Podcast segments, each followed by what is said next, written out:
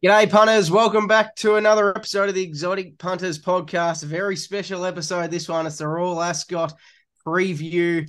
We're uh, mixing it up a bit. We're starting on a Tuesday here at Royal Ascot with the Group 1 Queen Anne Stakes over the 1600 metres and also the King's Stand Stakes too, which we'll see two Aussie sprinters running around that, which we'll touch on shortly. Derby, very exciting week of racing, but unfortunately, typical English summer. It is absolutely pissing down here today. Yeah, it is. And that's a real shame, isn't it? Of course, we are hoping for some good weather, particularly for Cool and Coolangatta, but it's still going to be fantastic. Obviously, later in the week, we've got Artorias uh, and the Astrologist racing, I think, on Saturday uh, in the Jubilee Stakes. And of course, we've also got Cannonball uh, running against Coolangatta. So it's going to be a fascinating week of racing, and yeah, lots of horses that to look out for for the spring heading forward. And uh, you're our resident expert when it comes to Ascot, and you're going to be there, which is very exciting. Yeah, yeah, I'll be there Thursday and Saturday Derby. So the Thursday is the Gold Cup, the big four thousand meter race. Uh, which unfortunately won't be seeing Stradivarius there this year he's been retired. Uh, and then Saturday, I'm going to be there for the Queen Elizabeth Jubilee Stakes, where we see Artorias and the Astrologist run around, which is really exciting as well. Uh, but yeah, won't be there today, unfortunately. Um, but yeah, looks like it's going to be a cracking week. Yeah, but sure will be, sure will be. Well, I'll, I'll start off. I'm going to introduce the races today and just get them to hear your analysis. So the first one we're going to look at is tonight uh, the Queen Anne Stakes over 1600 meters, uh, Group One, of course. And the favourite at the moment is Inspiral with Frankie Dettori booked to ride, opened at 280, has drifted slightly out to $3.10. Uh, Light Infantry, of course, which ran in last year's Golden Eagle, is in the race. Uh, bit of a roughie at $19. Uh, Angus, what do you think? It's interesting in England how they start off with a Group One. Uh, in the start of the meeting, which is obviously something we don't do here in Australia. But where what do you like in this race? Uh, well, personally, Dubs, I'm I like modern games here. I think he's a good bet. I think he's probably the best horse in the race at three dollars twenty. Only query is if it keeps if it continues to rain, uh, could pose a bit of a question mark. But he does have a little bit of form on soft, but he'll like he'll want it as firm as possible. Uh, Inspiral is also a horse on the up to uh, you know, the four-year-old filly by Frankel, uh, multiple group to, group one winner, uh, but she can be a bit a little bit hot in the barriers, uh, so which poses a bit of a question mark. So I like modern games on top. Obviously, you've got light infantry too, who ran in the Golden Eagle uh, in the spring uh, last year unsuccessfully. He'll like it as wet as possible. So if it keeps continuing to uh, rain, he could be worth a bit of an each way bet. Personally, if I was going to have an each way bet, I'd be on the number eight uh, for Jim Crowley. And but I've got number seven modern games on top, three dollars twenty. Yeah, of course. We've got Jamie Spencer, your favourite jockey, uh, on light infantry, which will be one to watch out for. But uh, yeah, it will be a good race, and I'm looking forward to the start of the uh, the start of the carnival with that. So then we'll move on to the King's Stand Stakes, the uh, the Group One over a thousand meters, and two Australians headline the field, including the one of the favourites, that being Coolangatta, uh, which is, I guess, one of the best sprinters in Australia, getting 460, of course.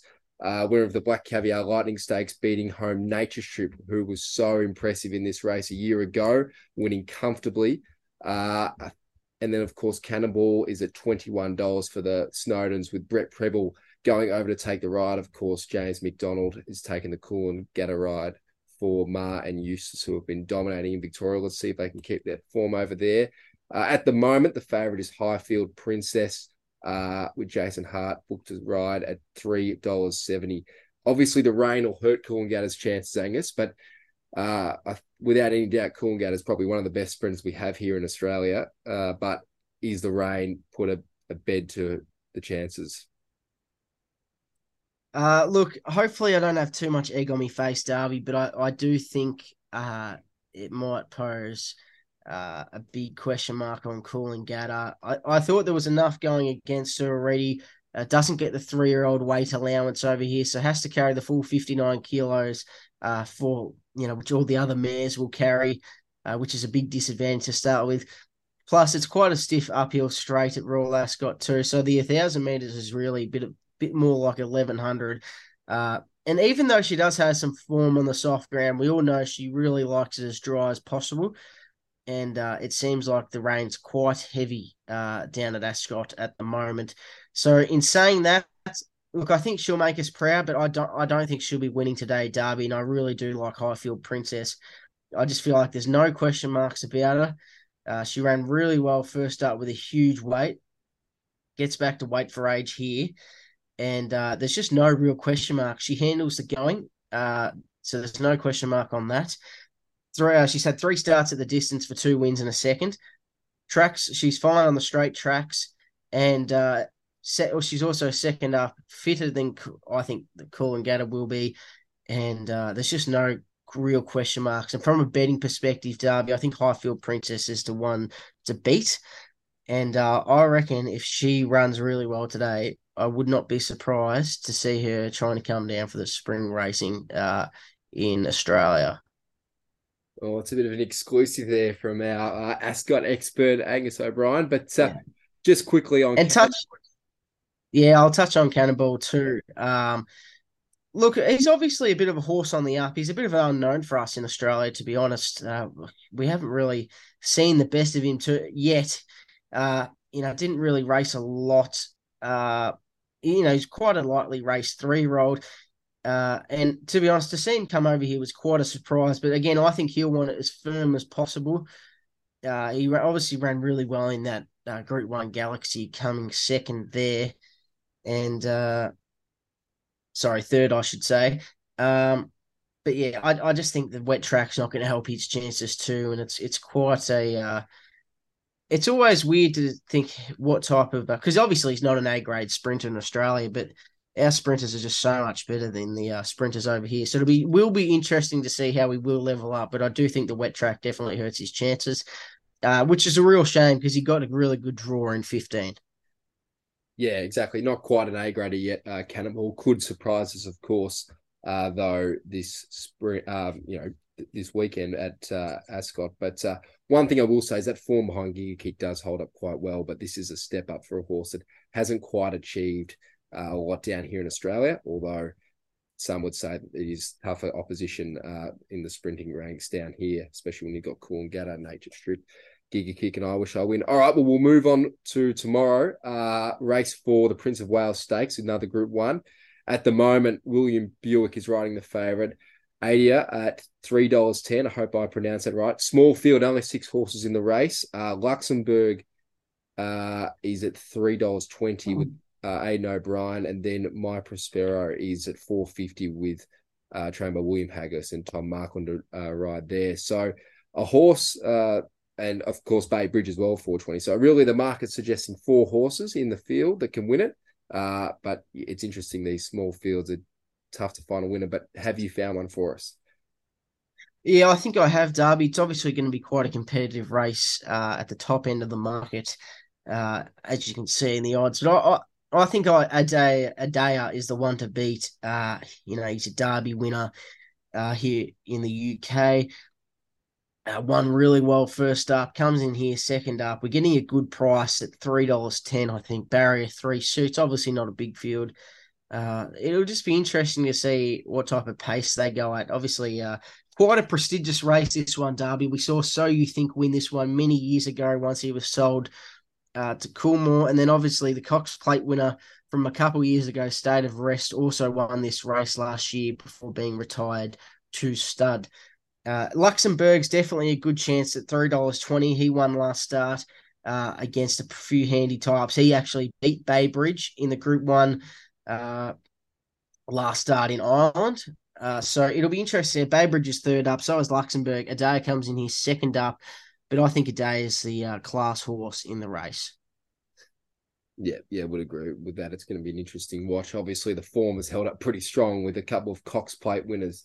Uh, getting the W in this race in years gone by. So I'm just going to have a quick uh, discussion about some horses that we may see uh, in the spring that are running this week. Uh, obviously, light infantry is one we expect to come down to the spring. Uh, probably the Cox Plate obviously has an Australian ownership with Aussie Kerr.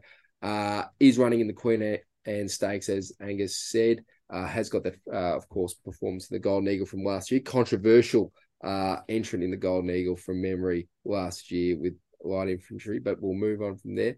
Then, of course, we no, that was the Waller horse. Yeah, what was the wall? What was the wall horse? Well, wall. It was well wall. Yeah, that was the controversial yeah, one. I knew there was one. I couldn't remember whether it was light infantry or. Uh, then you've got Chindit in the same race, uh, trained by Richard Hannon, and of course, this horse is prepping for maybe a Champions Mile at the end of the spring. Uh, obviously at eleven dollars, so that could be an interesting each way play if you're interested there. And then uh, we've got a horse trained by Joseph O'Brien, uh, Buckaroo uh, which is going to appear in the Wolferton Stakes over 2,000 metres. Another horse they're expected potentially could come down for the Cox Plate, according to the trainer. Uh, and that is by Fastnet Rock. So, just if you're keeping an eye for the spring and in the future, there's three horses you should watch uh, over the weekend. Of course, two of them running tonight in the Queen Anne Stakes. Yeah, Dubs, I wouldn't be uh, surprised to see a fair few horses from the UK and Europe come over for the spring carnival. Either they're you know the the current connections bring them over, or if whether they're bought by Australian connections. Uh, you know, just because it's it's quite obvious that the European stayers are much superior to ours, and there's a lot of prize money on offer too. Uh, to be won in those longer distance races. So it'll be interesting to see if they come over and try and steal our money, which I think would be very smart if you're uh, a part of the connections over here because they race for just about a bag and chips and a coke over here. So uh, yeah, I think it'd be a no brainer to come over and try and get some good prize money and pick up a few cheap group ones on the way. Yeah, I think you're not wrong. The money in Australia in the racing is just unbelievable. Just a quick question uh, for our listeners, and just we were talking about Derby winner Adia uh, before, uh, of course, running tomorrow in the Prince of Wales Stakes. Derby winners in Australia tend to not, uh, well, recent Derby winners, I'll say, the form isn't that strong, is it? Uh, obviously, you've got a couple that have been impressive, but there hasn't been many that have really kicked on. It's different over in Europe and the UK, isn't it? Derbies uh, tend to be really the biggest race over there, and these horses are, tend to do much better following that race. Yeah, obviously, probably with the exclusion of Serpentine and now uh, races in Australia, is who was purchased by Lloyd Williams. He won the Derby as a uh, pacemaker and ended up winning easy. Uh, so with the exception of him, uh, I think the uh, the Derby's definitely the biggest race over here by far. And though I think that comes back to the breeding as well. You know, they all breed their horses to try and win a Derby over here. Whereas Australia, all the prize money uh, in especially two year olds and three year olds as well, it's in the sprinting ranks. Um, you know, they're all everyone's trying to win the slipper or trying to win the uh, Coolmore just because that's where the big money is in stud value. And uh, whereas it's it's the complete opposite over here. Everyone wants to win a derby. So I think that's the reason why you see derby winners go on here and to be successful. And that's why you also see the stays over here uh, are far superior to the ones which we have in Australia and breed in Australia. Okay, I shouldn't be too harsh on our recent Derby winners. So Tots, who's obviously a very good horse, but we haven't yeah. seen, we haven't seen too many be too good, and I suppose, but we just give Group One status out too kindly. I think the fields in South Australia, Queensland, just made me very harsh on Derby winners. Explosive Jack won a couple of derbies as well, which has continued on racing quite well uh, in the autumn carnival. Uh, well, I think that'll probably do it for tonight. Thank you, Angus, for your insight. That's sensational, and I know you're going to be filling us all in with all the news and updates. And, uh, what's your if any of the Australian horses, of course, do you feel like Artorias is the best chance for the week? Yeah, I do. I do think Artorias is the best chance. He ran real well in this race, in that race last year, coming third. Was a dead heat for third. But now he's a year old. He doesn't have to carry the. Uh, he doesn't get stooged on the uh, three-year-old weight allowance. Uh, and the trainers think he's going much better than he, than he was last year. He's actually won a race uh, recently, whereas last year he hadn't won since the uh, Blue Diamond victory. And uh, I also think the ground's going to dry out. It's got uh, from today onwards, or from tomorrow onwards, it's consistently high twenties here in the UK.